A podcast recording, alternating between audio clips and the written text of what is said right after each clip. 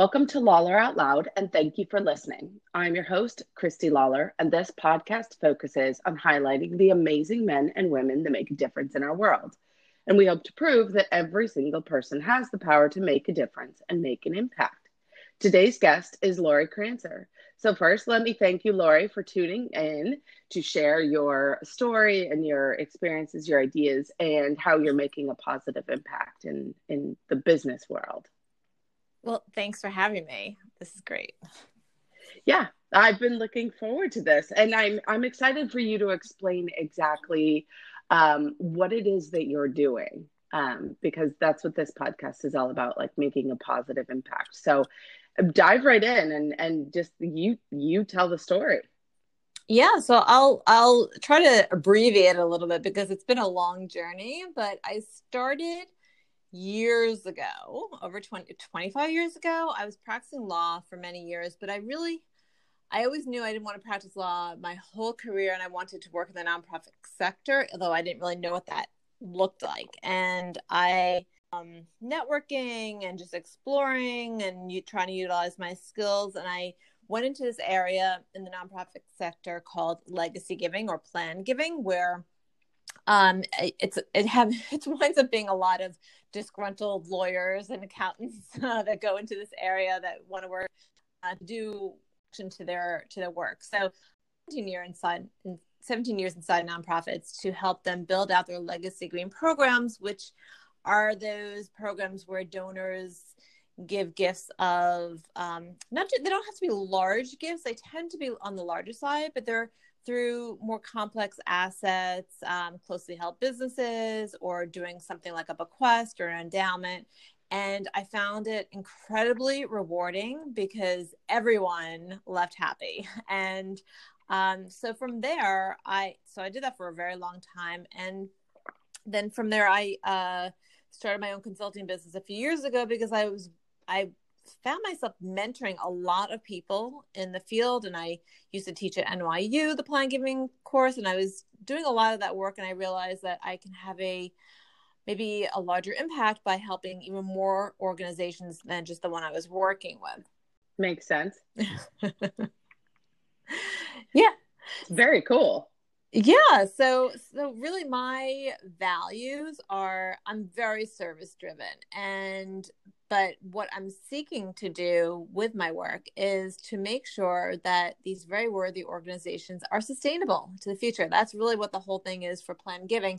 They build out um, fiscal sustainability for the long term for organizations. So, especially considering last year, um, this is why organizations need uh, Plan Giving or Legacy Giving to to help them overcome those bumps in the road that every organization finds themselves in, whether it's a pandemic or whether it's their gala didn't meet their goals. So there's a lot of that, and um, many organizations sort of are are operating on a more of like a yearly basis and not really thinking about the long term. And this way, I'm able to make sure that they are sustainable for the future. So it's really worthwhile for me.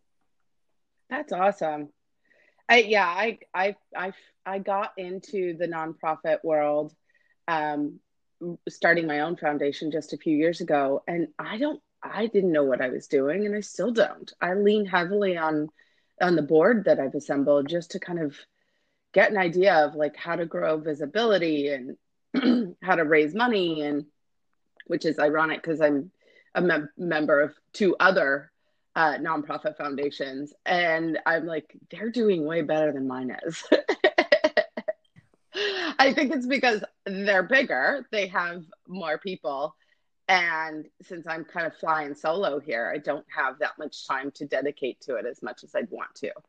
Um, so it's it's fascinating that you've figured out a way to really help a lot of people yeah, you know, because I worked at very large nonprofits, national and international organizations, and I, I, I just feel why am I holding all this experience and knowledge with just a few, and I can help so many more by teaching and consulting with many organizations. I, I mean, my clients range from small kids camps you know in, in a rural area in the midwest to international organizations. And they all are getting the same type of experience and the same support. Doesn't matter how large mm-hmm. the organization is they still need to build for the future. The numbers may look different right? So the budgets are different. So yeah. what they need to raise may be different but the whole process is the same. So it's it's really been my joy that's so cool i just love it so how did you how did you discover this as you know a way to invest your time and and your background and your skills no, it, it's interesting because it came out when I was just networking, and I knew I didn't want to just practice law inside of a nonprofit. Um, so I wanted to use my skills, but do something different, and I wasn't sure what that was. And someone had I met with an organization, someone um, connected me with, and I met with their CFO, and she we were just chatting, and she said to me, "You should be doing planned giving." And I said, "You know, I heard about this. What is that? And she said, Well, we're too new of an organization. We don't have that here. But the last place I worked, we had a very mature program. So you should talk with them and see if that, you know, something you're interested in. So I did, and they wound up hiring me. so um, that's how I came into it. Um, and I, it's, it's one of those things that they really didn't teach about in law school, like all these different well, alternative mm-hmm. careers for attorneys. Um, but I've never looked back. It's been a long time and I absolutely love it. It's a mixture of legal and financial and marketing and relationship building. It's um it's really one of the best areas to be in, at least my opinion. Absolutely. And tell us the name of your organization. Yeah, my consulting agency is Everyday Planned Giving because I feel that we should be working on plan giving or legacy giving every day within organizations, no matter the size or the budget of the organization. That's awesome. Everyday planned giving. I love it. So I'm wondering, um, yeah, because it's very different. I mean, from going from practicing law in any variation to focusing on um, giving and being really positively socially impactful and working with a ton of different um, sizes of companies and nonprofits I'm, I'm sure you've seen so much and you have so many fascinating stories. Um, but if if you weren't doing this what what do you see yourself doing oh that's a good question. Um I I couldn't imagine doing anything else honestly if I was if I was not if I was if I had the choice to do this but add on something else to it I'd love to travel a bit more. So I see myself doing this and helping organizations outside of the and doing a little bit more travel or, or to scale this. Um but I I really don't think that I would be doing anything else I love to build these programs. And it's interesting that it sort of evolved because I was working inside nonprofits with a built up program that lots of organizations of these building them. And I found of genius how to create these programs for them.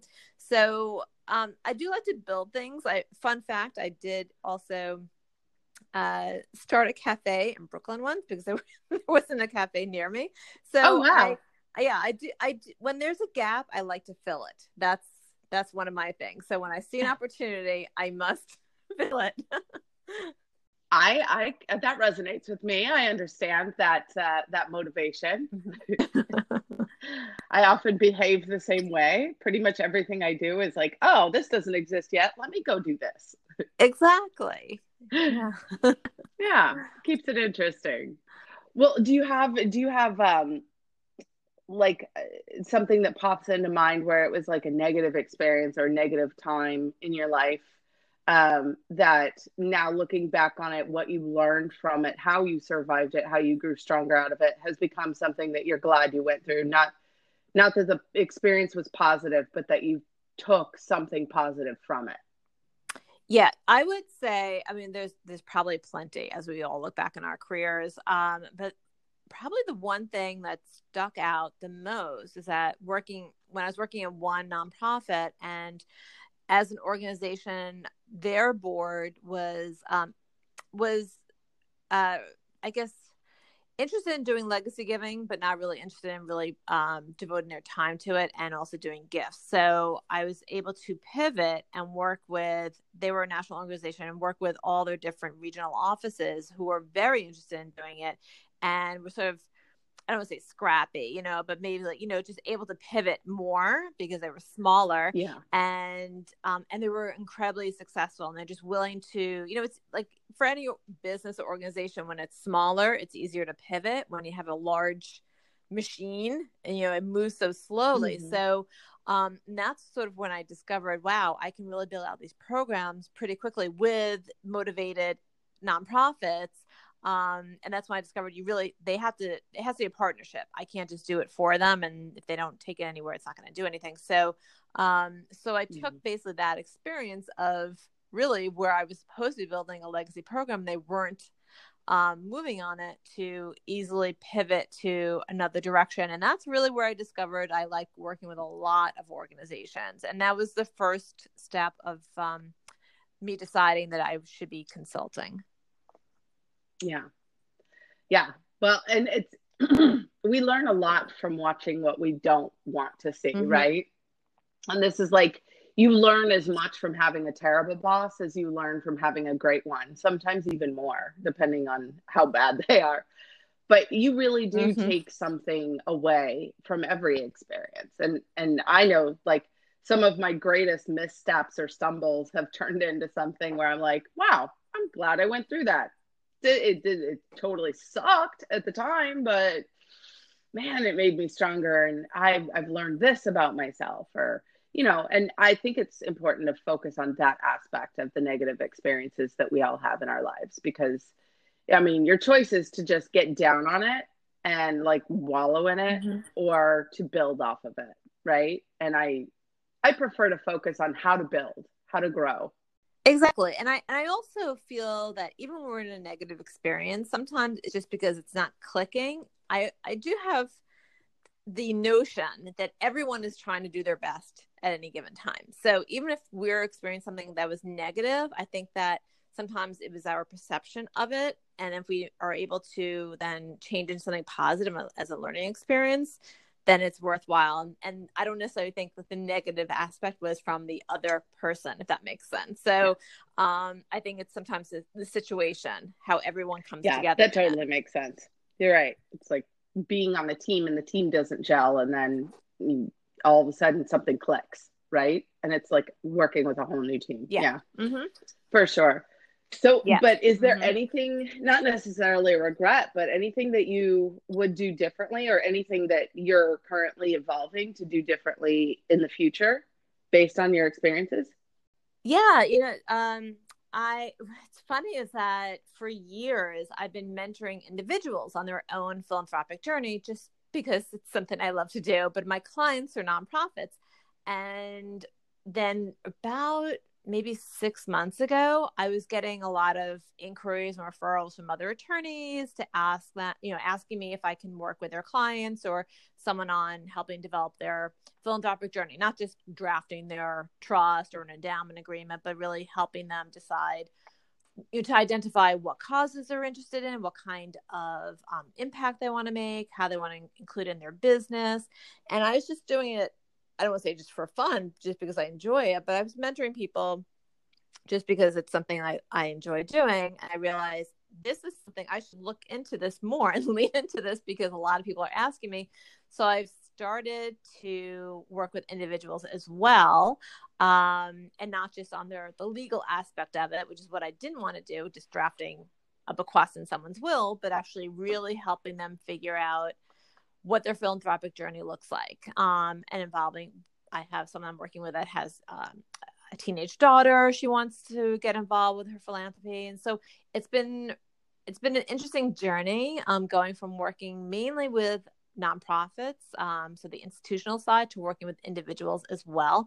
So that is something now that I am also growing, um, and it's it's one of those things I feel like the universe has been like sending me signals for a while, but I just haven't yeah. recognized them, and so I am.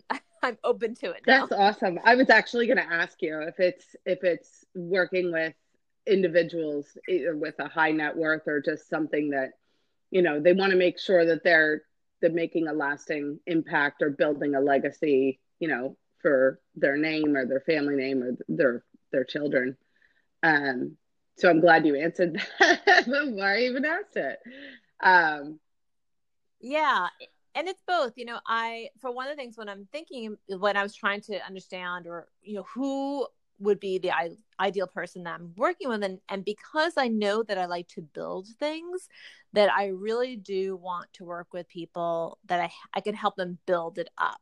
Um, so not necessarily the folks that are, you know, three generations in high net worth individuals that um, already have a foundation. I can certainly help them with that, but my real goal is to help individuals that are starting to think about it and scaling up their philanthropy or their giving back or however they even want to think about mm-hmm. it within their business and their personal life. So I like getting in on the ground floor and helping to build. Yeah, that's awesome. So what's your what's your history? Like uh you said you studied did you did you obviously you had to study law, right? To practice. Um but was that right. kind of you like you always growing up you wanted to be a lawyer like what was how did you kind of get from childhood where like most girls want to be a princess to i want to be an attorney like how how did that trajectory go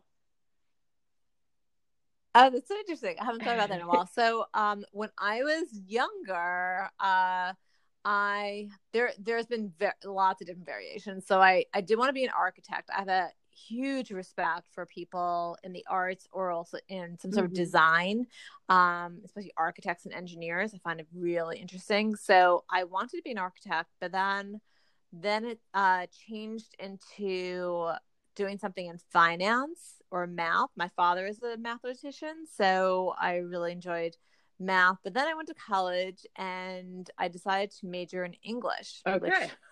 My parents said, "What do you, what do you do with that?" you teach. And I right.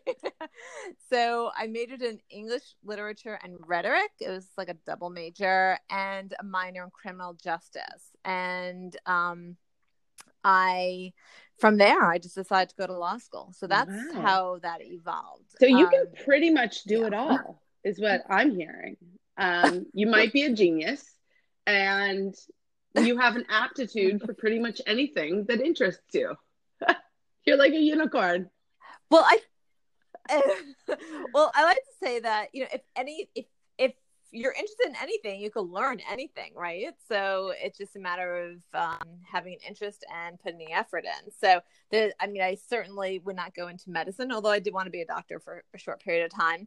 Um, but and I did work in a hospital. I, I oh did a lot gosh. of different things, and I and I think it's really important. I, I, encourage my children also to explore and to, you know, as long as you're enjoying what you're doing and you feel successful at it, whatever that looks like, that's great. Yeah. That's fascinating. Yeah, I'm one of those people where I'm very I it became very clear to me pretty early what I wasn't going to be pursuing as a career because there were a few things that I felt like I was where I had a very strong capability and other things where mm-hmm. like I remember high school geometry my mom hired a tutor and I would just sit and cry about geometry. And I was like I don't mm-hmm. I'm not going to do anything with math or probably science probably not my wheelhouse either. But man I love to write. And I was like I'm going to be a journalist. That's what I'm going to do. I'm going to do this. Mm-hmm. and I and I pursued it and I did it. But it was it was one of those things where I knew very early on where I wasn't going to be a superstar. and so I was like, nah, this doesn't interest me anymore. Not my thing. Just move on. But uh, yeah, and then of course I fell in love with the restaurant industry. But uh, yeah, and I never desired medicine as a field because Mm-hmm. I get queasy and still am frightened of needles to this day. 44 years old, still don't want to see them.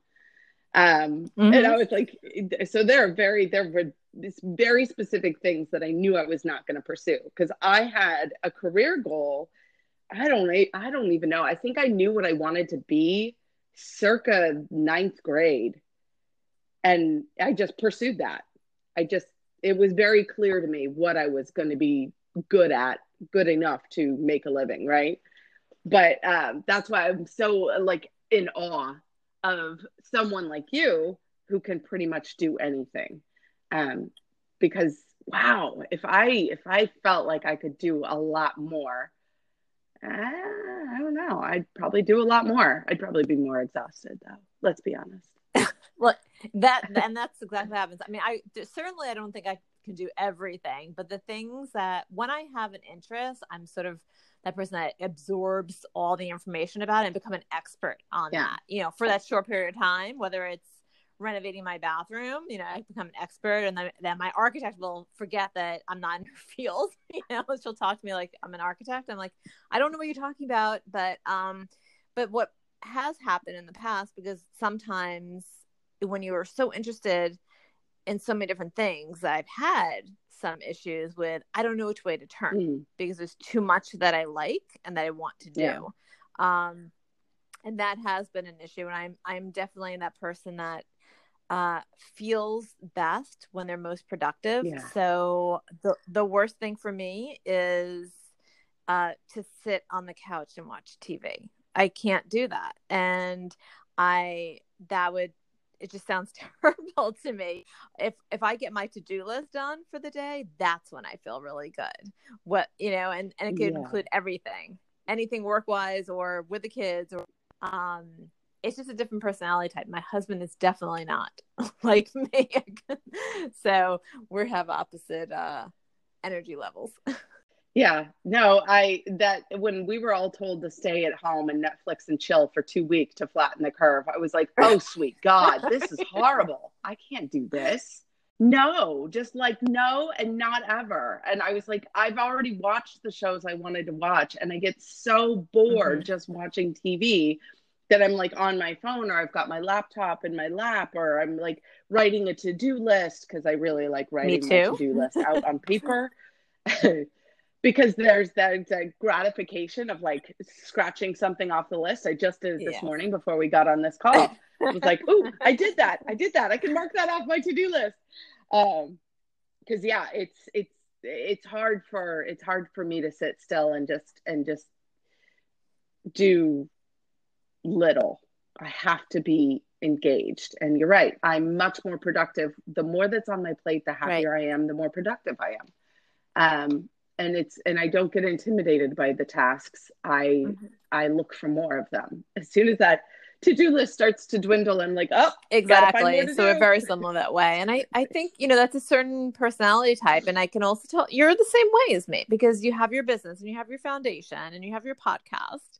So there's a lot going mm-hmm. on. Mm-hmm. Yeah, there's a lot going on, and it's really fun. Like one of the things that I love about having this podcast is that I get to talk to people that do something completely different, um, but relating to you know the things that I do in my business, whether it's you know the nonprofit site or launching my product line or you know running my marketing consulting firm or and all of these ideas, right? And I love talking to people that share like this passion and this drive and and are willing to tell their story because I find people's personal stories very inspirational because we've all had something where we've had to overcome it. And, you know, some stories are, are harder to hear than others, obviously, but it doesn't matter. When you pull yourself up and you keep moving and you grow, that's an important story to tell because no one at the top got there by sitting on right. their ass, mm-hmm. right?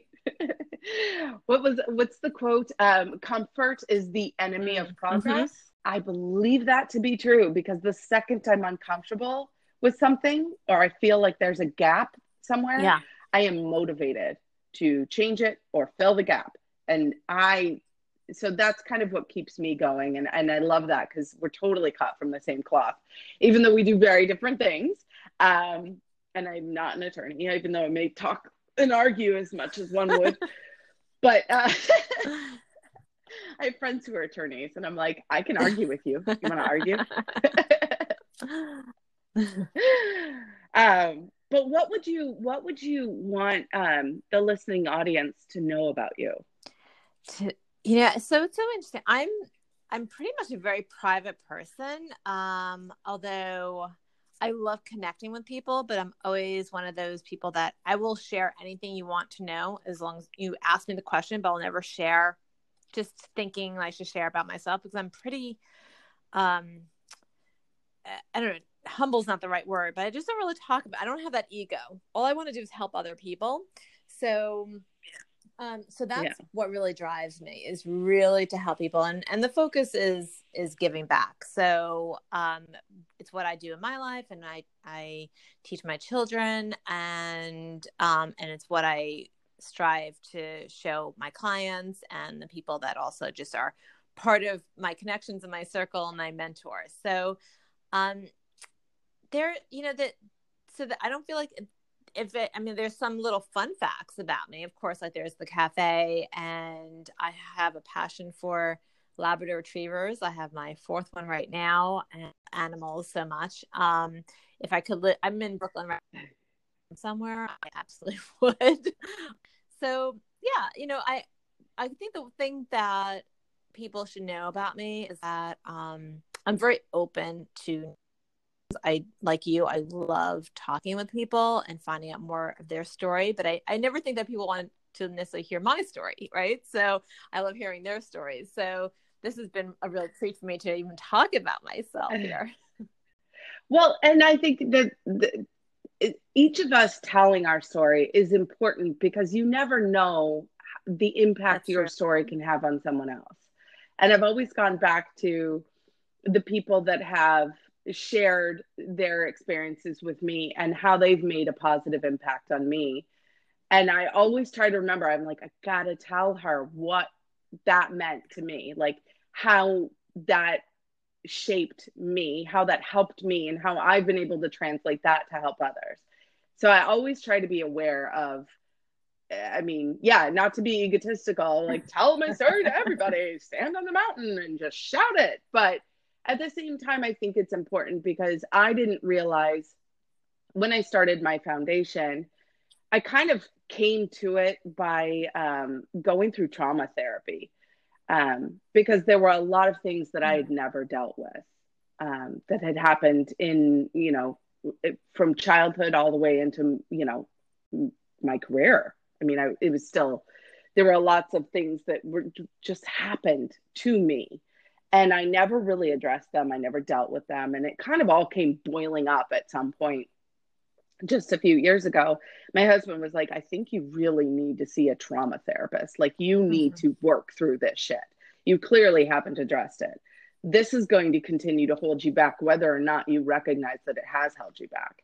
So, yeah, that's very fascinating that you kind of feel like you can't share your story because part of my process and realizing that stories are important to be shared is the genesis of starting my foundation because I knew through trauma therapy that it was important to tell my story. And the second I started sharing my purpose behind starting the Witty Group, um, uh, everybody had a similar story.